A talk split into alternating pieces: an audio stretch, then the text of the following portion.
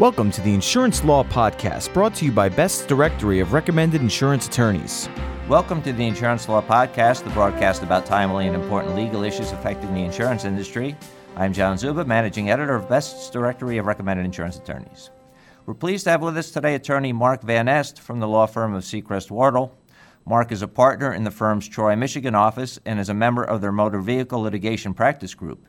He represents insurers, corporations, and individuals in a variety of no fault first property and third party automobile negligence claims, including claims for uninsured and underinsured motorist benefits. Mark also has experience representing hospitals and healthcare providers in medical malpractice litigation. He practices law in Michigan, and we're very pleased to have you with us today, Mark. Thanks for having me, John. Today's topic is on Michigan's PIP and no fault law pertaining to automobile accidents. And Mark, Relative to other states, Michigan's no fault law gives persons injured in automobile accidents a lot of coverage. But what are the limitations on medical benefits for people with access to PIP benefits? Yeah, uh, John, like you said, Michigan's no fault law does provide for a lot of coverage. In fact, the benefits available under Michigan's no fault system are the broadest and most generous of any benefits under any no fault system in the entire country.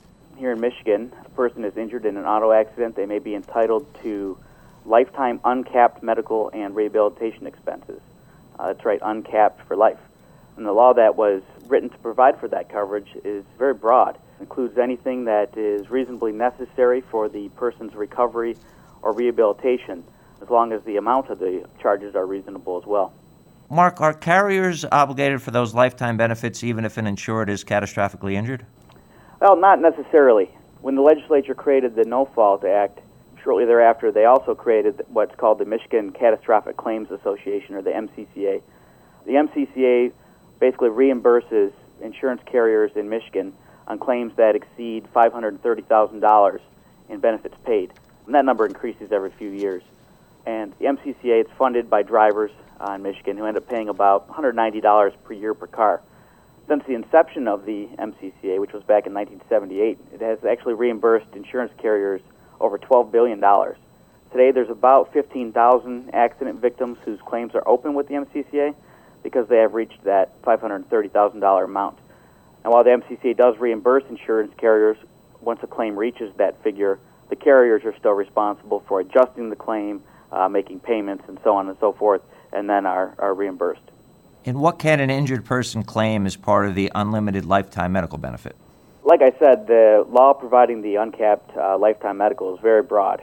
The courts have defined that medical benefit to go far beyond the typical hospital and doctor bills that an accident victim may incur. It includes home nursing care, attendant care is included, even if that attendant care is provided by a non professional family member or friend, it's included. It includes things like home modifications, handicap equipped vehicles, guardianship fees, vocational rehabilitation, even mileage reimbursement to and from medical appointments. And all those things are in addition to the other benefits provided by the No Fault Act, such as $20 per day for replacement household services for three years and uh, wage loss benefits for three years. So it's safe to say that it covers a lot. Are Michigan legislators trying to reduce the unlimited lifetime medical benefits? Yeah, over the last few years, because of the cost of the system, there have been a few different proposals that we've seen in the Michigan legislature. None of them have gained significant traction just yet, but it's an issue that's not going away. Michigan drivers pay more in, in, insurance premiums than any other state because of the broad nature of the benefits. So that's a valuable issue for the politicians, especially come election time.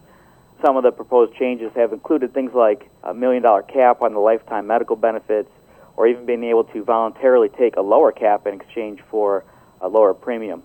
There's also been proposals to limit what medical providers can charge for certain services, kind of like a fee schedule for certain things, and also to create an authority to try to fight some of the fraud that we see, people trying to take advantage of the uh, broad range of benefits available. Are carriers able to do anything to limit their exposure to unlimited lifetime benefits?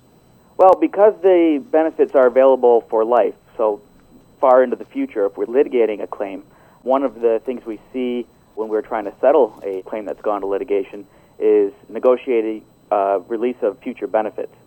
Since the carrier knows that they're on the hook for life in most of these cases, a lot of times it's a good move to pay a little more at the settlement of a case that's gone to litigation to get a full release of those future benefits. Needless to say, that's a risk for the claimant since they're giving up a pretty significant benefit. And in fact, some attorneys on the plaintiff side will never negotiate a release of future benefits because of how significant it is. But it is something that we see carriers do sometimes once a case goes into litigation to try to limit their exposure to unlimited lifetime benefits. And Mark, does Michigan's unlimited medical coverage affect other states? Uh, yeah, I think that there are a lot of ways that Michigan's broad no fault system affects other states. For one, sometimes we see when a person is in an accident somewhere other than Michigan but has access to a Michigan no fault policy, they'll file their claim or a lawsuit for PIP benefits here in Michigan, and then uh, Michigan does have a threshold for uh, bodily injury cases, so they'll file their bodily injury claim wherever the accident occurred to try to take advantage of both Michigan's broad PIP coverage and avoid uh, Michigan's threshold as well. And then also, of course, for the carriers, there's underwriting implications that are different in Michigan given the significant exposure that any individual claim may bring. Mark, thanks very much for joining us today. Uh, thank you for having me, John. That was Mark Van Est from the law firm of Secrest Wardle's, Troy, Michigan office, and special thanks to our producer, Brian Cohen. And thank you all for joining us for the Insurance Law Podcast. To subscribe to this audio program, visit podcast.insuranceattorneysearch.com or go to online directories such as iTunes or Google or Yahoo's podcast directory. If you have any suggestions for a future topic regarding an insurance law case or issue, please email us at lawpodcast at ambest.com. I'm John Czuba, and now this message.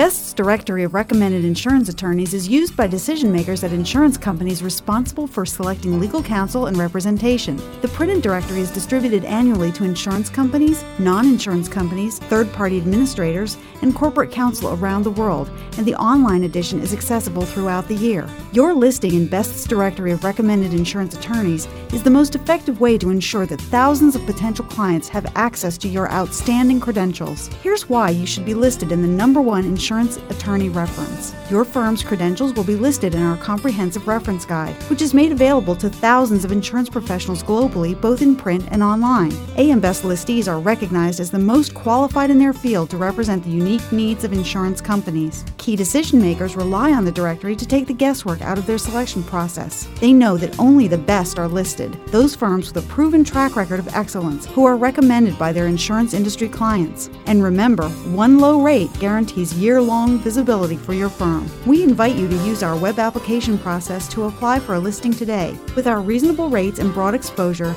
there's no more effective way to get the attention of the insurance industry. For more information about Best's Directory of Recommended Insurance Attorneys, visit www.insuranceattorneysearch.com.